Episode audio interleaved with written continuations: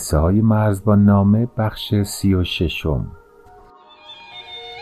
سلام بر دوستان خوبم. شب شما به خیر بقیه قصه ایرا و آزادشهر رو می‌خوام براتون بگم.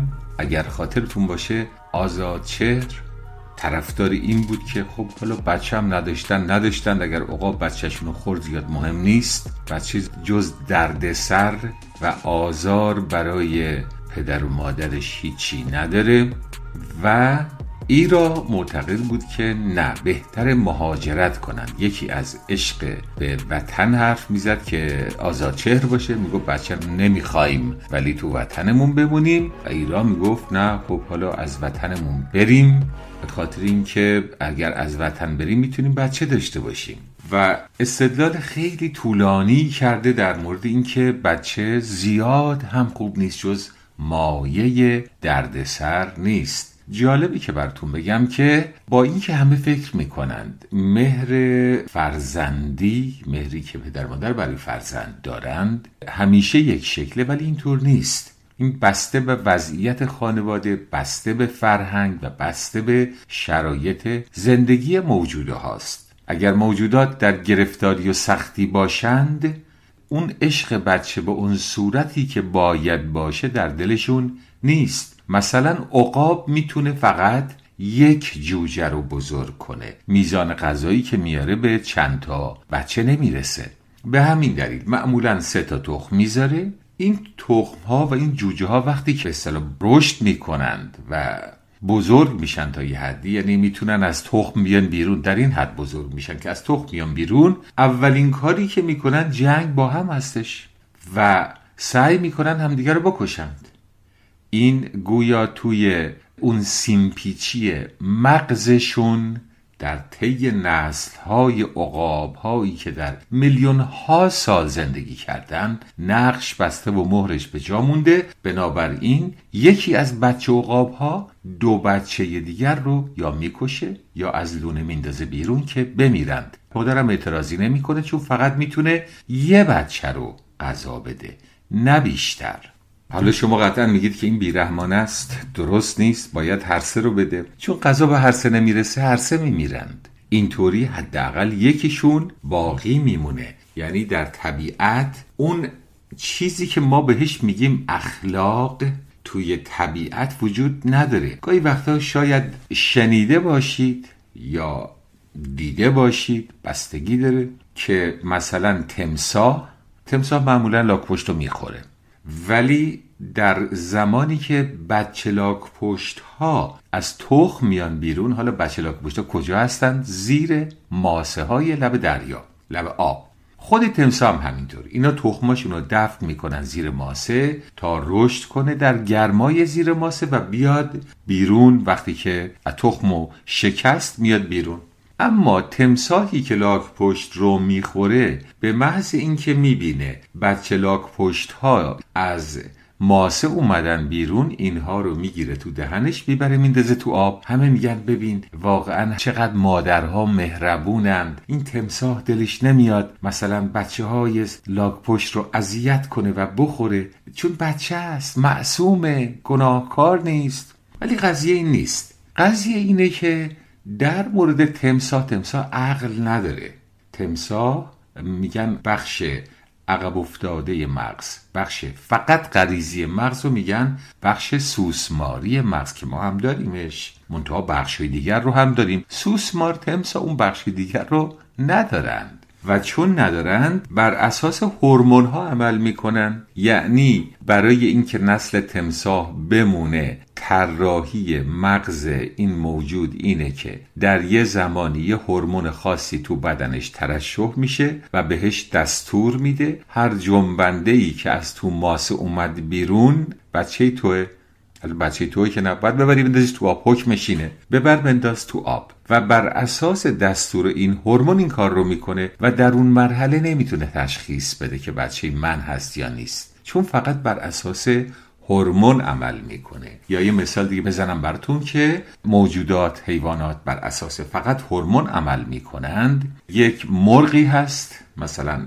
شکل مرغابی که وقتی تخمش رو توی لونش در دوره ای که باید روی تخم بخوابه. حالا بلند شده یه لحظه رفته برای شکار و برگشته میرن توی لونش. این تخمش رو بر میدارن از جایی که گذاشته بوده روش بخوابه. میارن می‌ذارن یه گوشه از این لونش. وقتی که مرغ وارد میشه با منقارش با نوکش این تخم رو حل میده میغلتونه برمیگردونه سر جاش. حالا جالب اینه که ما فکر می‌کنیم خب عقلش می‌رسه دیده تخمش سر جاش نیست داره حل میده که ببره سر جاش ولی اینطور نیست. وقتی که تخم رو به طور کامل هم بر میدارند وقتی که مرغابی میاد طولونش دقیقا همون حرکات رو انجام میده. یعنی انگار هیچی نیست ولی انگار داره با منقارش چیزی رو حل میده ببره سر جاش. این نشونه اینه که هورمونی در اون دوره توی خون مرغابی هست که بهش دستور میده وقتی که تخمت نبود این حرکت رو انجام بده. حالا اگر تخم جایی باشه اون تخمه رو حل میده. نباشه همون کار رو عینا انجام میده. اینها از روی آگاهی و شعور نیست. تو جوامع انسانی در جاهایی که مردم بسیار فقیرند و به سختی می‌تونند شکم خودشون یا بچه هاشون رو سیر کنند باز اون مهر مادر و فرزندی یا پدر و فرزندی خیلی متفاوته تا جوامعی که سیر هستن و مشکلی برای سیر کردن شکم بچه هاشون ندارن در بعضی از قبایل. وقتی که انسان شناس ها میرن و زندگی اونها رو بررسی می‌کنن می‌بینن وقتی که تعداد مرگ و میر بین بچه ها زیاده تا مثلا چهار پنج سالگی تا چهار پنج سالگی اصولا پدر مادر دلبسته بچه نمیشن. برای اینکه اگه دل بسته بشند و از بین بره ناراحت میشن. بنابراین بدون هیچ عطوفتی به بچه از بین رفت خیلی راحت میرن دفنش می‌کنن تموشه میره. انگار که اتفاق زیاد مهمی نیفتاده و شاید واقعا اکسیتوسین کمتری توی خون مادر در زمان تولد بچه در اونجا در بین اون اقوام ترشح میشه. چون می‌دونید که هورمونی که مادر رو به بچه یا بالعکس وابسته می‌کنه بیشتر مادر رو به بچه چون بچه به خاطر نیاز وابسته میشه به مادر اولش. و حالا بعد که شیر می‌خوره یه مقداری اکسیتوسین توی مادر که باعث میشه اینا هم وابسته بشن. ولی در زمان تولد بچه این میزان این هورمونی که گفتم ترشح میشه و این هورمون مسئول مهربانی مسئول وابسته کردن موجودات به یکدیگر هستش. برگردیم به قصهمون. گفتنی در مورد این مسئله که یعنی بچه و رفتار با بچه چون ما همیشه فکر می‌کنیم که مرکز دنیا اونجایی که ما زندگی می‌کنیم و درستترین فرهنگ هم همونه بهترین غذایی هم همون غذایی که ما می‌خوریم ولی اینطور نیست. شما یه موجود فضایی باشید از فضا بیاد به زمین نزدیک شید ببینید که فرهنگ مختلفی هست. هر گروهی از آدم ها مثلا یه عده اغرب می‌خورن یه عده نمی‌خورن یه عده کله پاچه می‌خورن یه عده کله حالشون به هم می‌خوره یه عده زبون حیوانات رو می‌خورن یه عده نمی‌خورن یه عده سگ گربه رو می‌خورن یه عده نمی‌خورن. می‌بینید که فرهنگ های زیادی است و هر کدوم از این فرهنگ ها یه جایی از زمین رو اشغال کردن و در اونجا زندگی می‌کنن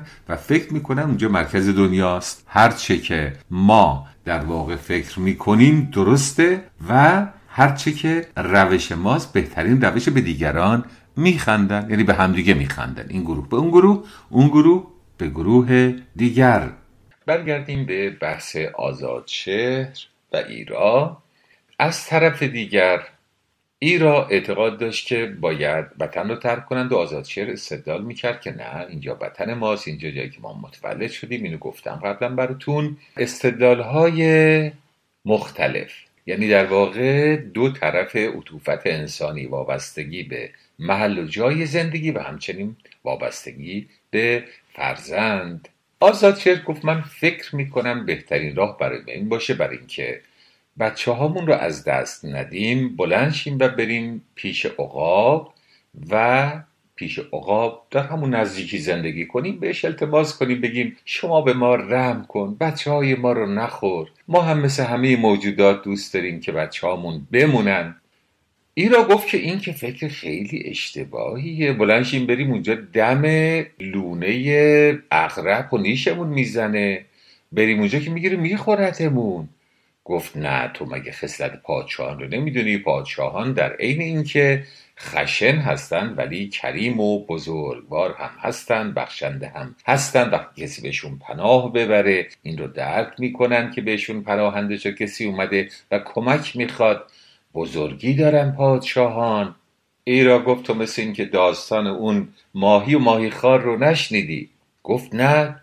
بگو ببینم زن چه هستش اون داستان. گفت بله روزی روزگاری در کنار برکه‌ای که آب بسیار پاکیزه و خوبی داشت در سرزمین سرسبزی. بچه دقت کردید همیشه تو قصه ها سرزمین ها به طور خیالی سرسبزه همه چیز عالیه. به هر حال اینم همونه. اینم باز وقتی قصه رو می‌خواد بگه ایرا سرزمین اون قسمتی رو که مرغ ماهی خار بودی اینطوری توصیف می‌کنه.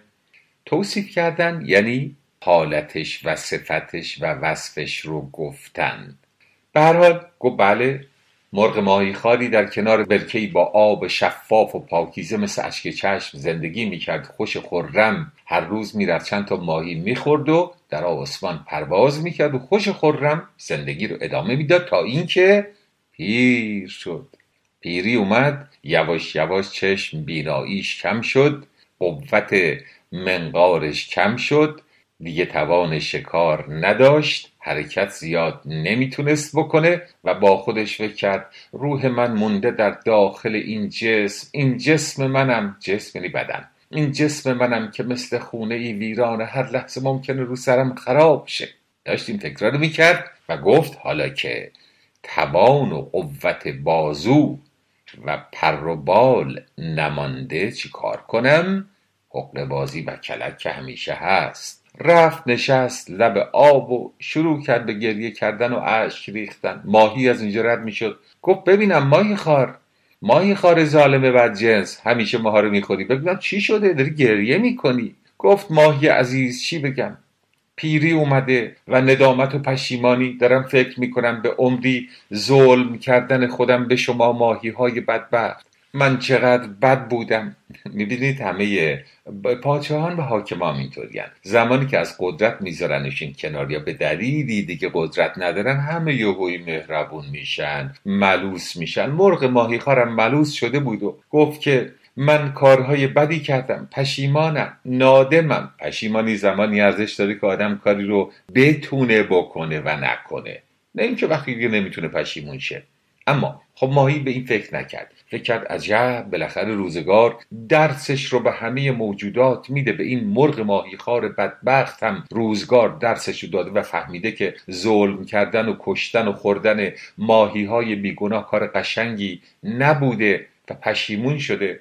گفت خب ببینم من چه کمکی می‌تونم بهت بکنم؟ مرغ ماهیخوار گفت که هیچی. تو فقط پیام منو به همه ماهی های عزیز برسون. بگو ماهی های عزیز. متاسفم که پدر و مادراتون رو خوردم بچه هاتون رو خوردم. مرتکب کشتار و قتل شدم و شماها رو به کشتن دادم و بعد هم قرصتون دادم. واقعا پشیمونم. بیاید منو ببخشید. من حلالیت می‌خوام. من میترسم برم اون دنیا جلو منو بگیرم. بگن تو بهشت نمی‌تونی بری. برای اینکه ماهی های بسیاری رو خوردی ای مر اون وقت من چی کار کنم؟